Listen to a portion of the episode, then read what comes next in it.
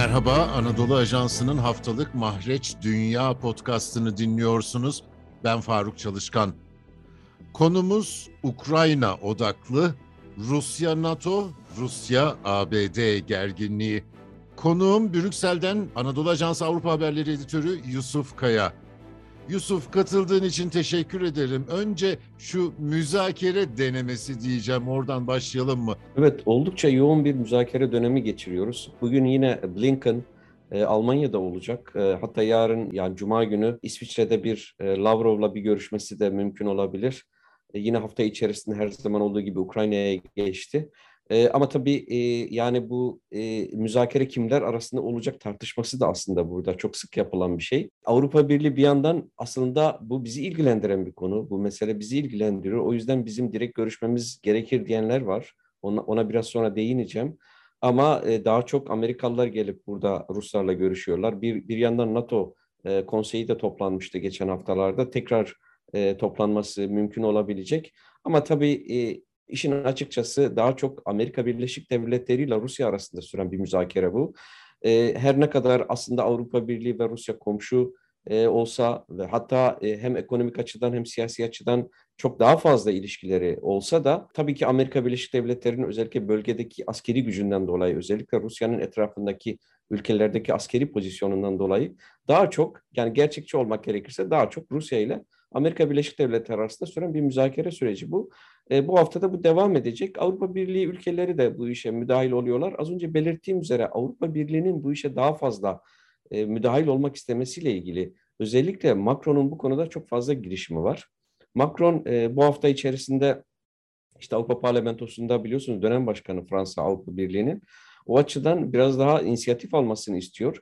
Ve bu e, tamam e, tabii ki sıkıntı çıkarmıyor Amerikalıların Ruslarla görüşmesine ama yani bu bizi daha çok ilgilendiriyor. Avrupa Birliği'nin direkt Fran e, Rusya ile e, görüşmesi lazım ya da Fransa'nın direkt Rusya ile görüşmesi lazım. Avrupa Birliği'ni daha fazla ilgilendiren bir konu diye. Bir yandan da işte müzakere kim e, yapacak şeyi var, çatışması var şu an.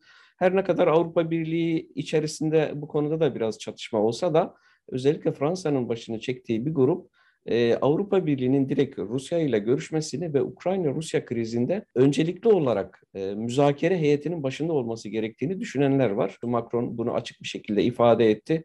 E, burada tabii bunu not etmek lazım. Gerçekten e, hem Macron'un zaten bilinen bir e, daha doğrusu herkesin başından beri takip ettiği bir liderlik hevesi var e, Avrupa Birliği içerisinde. E, hem de e, Fransa aynı zamanda Avrupa Birliği'nin dönem başkanlığını yaptığı için bu süre içerisinde özellikle bu e, en önemli krizde belki de şu anda e, Avrupa Birliği'nin ve Fransa'nın e, müzakere süreçlerinde öncelikli olarak masada yer almak istediğini gösteriyor. Heyetler arası bir müzakere girişimi oldu. O kapandı. Şimdi e, Rusya ve e, Amerika Birleşik Devletleri hükümetleri bir şekilde e, temas trafiğini yoğunlaştırıyorlar. Peki müzakere edilen konunun üzerinde bir duralım mı? Ukrayna'nın bir kısım toprağı Rusya tarafından ilhak edildi. Şimdi başka sınır anlaşmazlıkları var Donbas gibi. E, son durum ne sahada? Neler biliyoruz? Biden'ın konuşması biliyorsunuz bir yılını doldurduğu için bir konuşma yaptı. Tabii orada ana gündem maddesi özellikle dış politikada şu anki Rusya-Ukrayna kriziydi.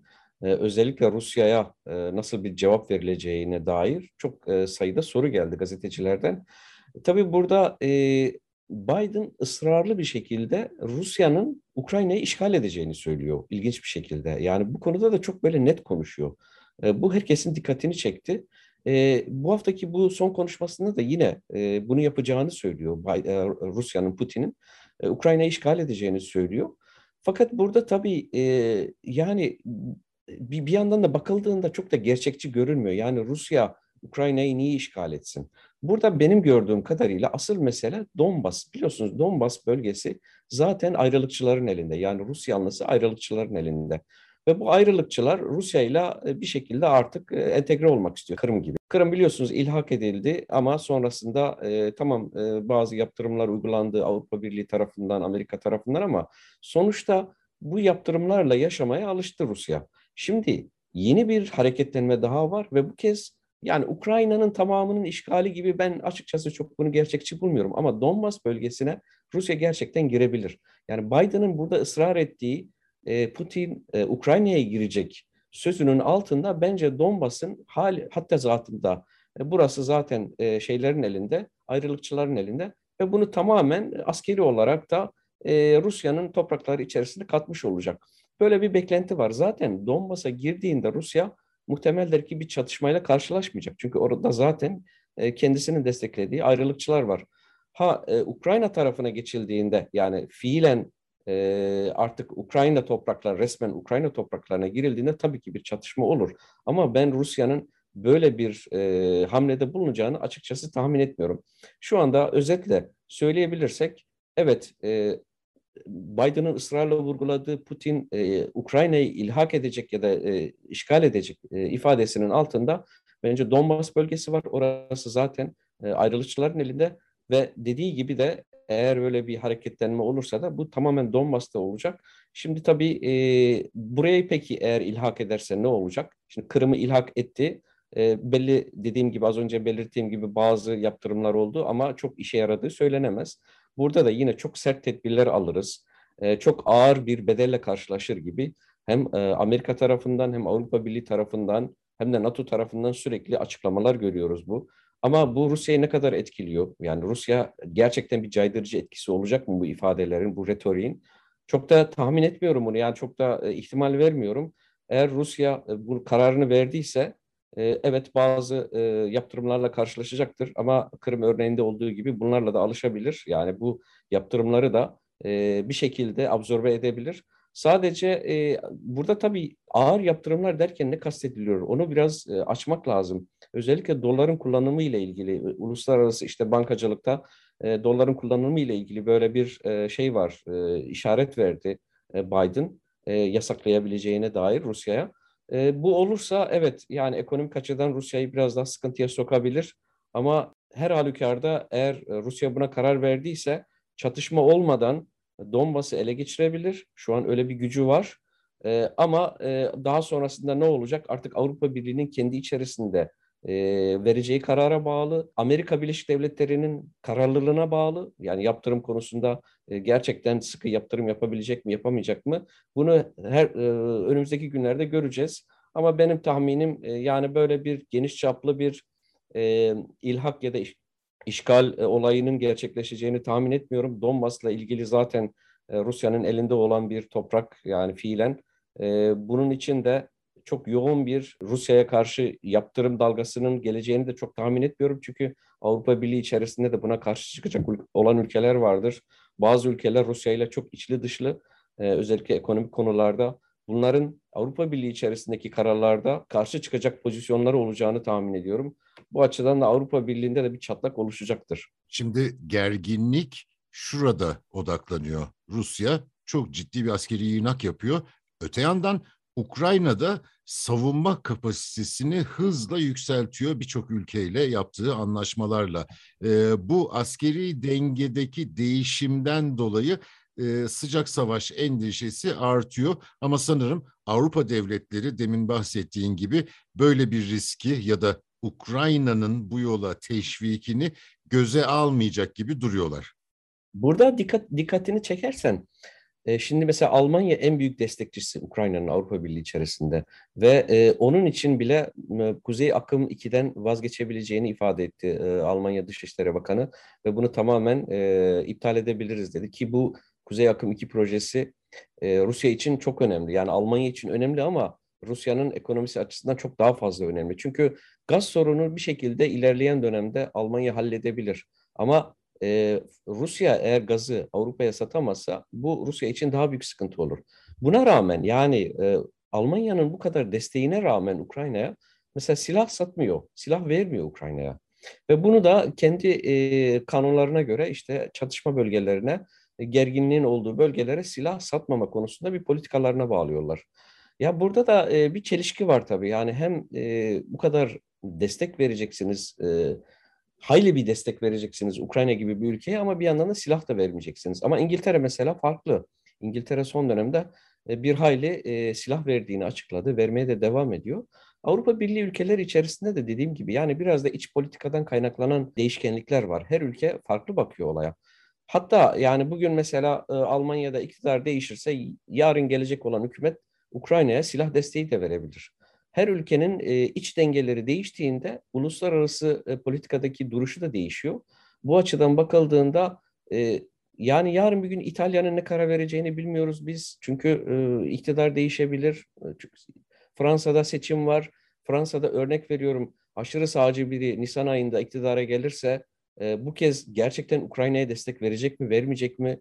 Çünkü aşırı sağcılarla Rusya, e, özellikle Fransa'daki aşırı sağcılarla Ruslar e, içli dışlı. E, bayağı da bir destek alıyorlar e, Rusya'dan. E, muhtemeldir ki böyle aşırı e, daha ileri seviyede bir yaptırıma izin vermeyecektir yeni hükümet. Yani dediğim gibi Avrupa Birliği içerisinde gerçekten e, Rusya-Ukrayna krizinde bir görüş birliği yok, bir fikir birliği yok. Onu onu söylemekte fayda var. Daha önceki benzer podcastlarda sen şuna dikkat çekmiştin. Doğu Avrupa, Rusya'ya yakın Avrupa Birliği devletleri Rusya'ya daha katı bir tutum sergilenmesini istiyor. Evet. Ama e, daha batıdakiler Rusya'yı idare etme çizgisinde. E, bu konuda e, pek bir değişiklik yok. Sadece Fransa biraz Rusya karşıtlığını tırmandırdı. O da herhalde e, sahil ülkelerindeki Rus Wagner güvenlik güçlerinin varlığıydı galiba. Evet bu son zamanlarda tabii Rusya'ya olan öfke biraz arttı. Esasında e, Fransa özellikle e, diyalogtan yana olduğunu ifade ediyor. Mesela İngiltere kadar e, hani Avrupa Birliği'den çıktı ama Avrupa içerisinde olduğu için söylüyorum. İngiltere kadar e, mesela daha agresif değil Rusya'ya karşı. E, ama Almanya'dan daha agresif belki Fransa. E, öte yanda mesela İtalya'nın Rusya ile iyi ilişkileri var. Mesela e, hani Doğu bloku dedik ya yani güney ülkeleri de birazcık bazı ülkeler özellikle Rusya ile özellikle ticari ilişkileri çok iyi durumda. O açıdan çok böyle hani tamam yaptırımı mutlaka kabul eder ülkeler ama ileri düzeyde bir yaptırıma izin vermeyeceklerdir. Bir yerde duracaklardır yani. Tamam bu, bundan sonra gitmeyelim. Çünkü bizim Rusya'ya ihtiyacımız var. O açıdan hani çok ileri düzeyde bir yaptırım olacağını tahmin etmiyorum. Ama Doğu blok ülkeleri tabii yani orada onların korkusu e, doğal olarak tabii e, Rus azınlık varsa Rusya'nın benzer bir e, agresifliği kendi ülkeleri içer, için de yapabileceği korkusu var onlarda. E, o açıdan da mesela e, bir yandan Rusya e, en azından buradaki gücünü korumak için Rusya'nın şu an e, en büyük şeyi e, Batı'dan beklentisi. Hatta elini güçlü tutmak için bunu çok sık e, gündeme getiriyor. E, NATO'nun genişlememesi. Çünkü NATO genişlediği zaman, NATO genişledi derken, genişlememesi derken kendi etrafında genişlememesi. Şimdi Finlandiya'nın e, NATO üyeliği bazen söz konusu olabiliyor. E, öte yandan e, Ukrayna en önemlisi zaten. E, Ukrayna'nın birinci şartı olarak mesela Rusya'nın gerginliği azaltmadaki e, ilk şartı Ukrayna'nın NATO'ya girmemiş, girmeyecek olması. Yani bunun garantisini istiyor. Aynı şekilde Gürcistan var, e, Moldova var. Yani bu ülkelerin bir şekilde NATO'dan uzak tutmak istiyor. En azından askeri hareketliliği e, kısmen de olsa e, yavaşlatmak istiyor. NATO'ya girdiklerinde e, biliyorsunuz daha rahat bir şekilde hem Amerikalılar hem NATO üyeleri, NATO askerleri oraya girecekler. Muhtemeldir ki NATO yani bu Rusya içinde bir tehdit olacak. En azından Rusya Ruslar öyle görüyor. Bu açıdan bakıldığında Avrupa içerisinde tabii dediğimiz gibi Batı ile Doğu bloku arasında hala bir ayrılık şeyi var, görüşü var. Brüksel'den Avrupa Haberleri editörümüz Yusuf Kaya'ya çok teşekkür ediyorum. Bizi hangi mecrada dinliyorsanız orada abone olmayı lütfen unutmayın. Hoşçakalın.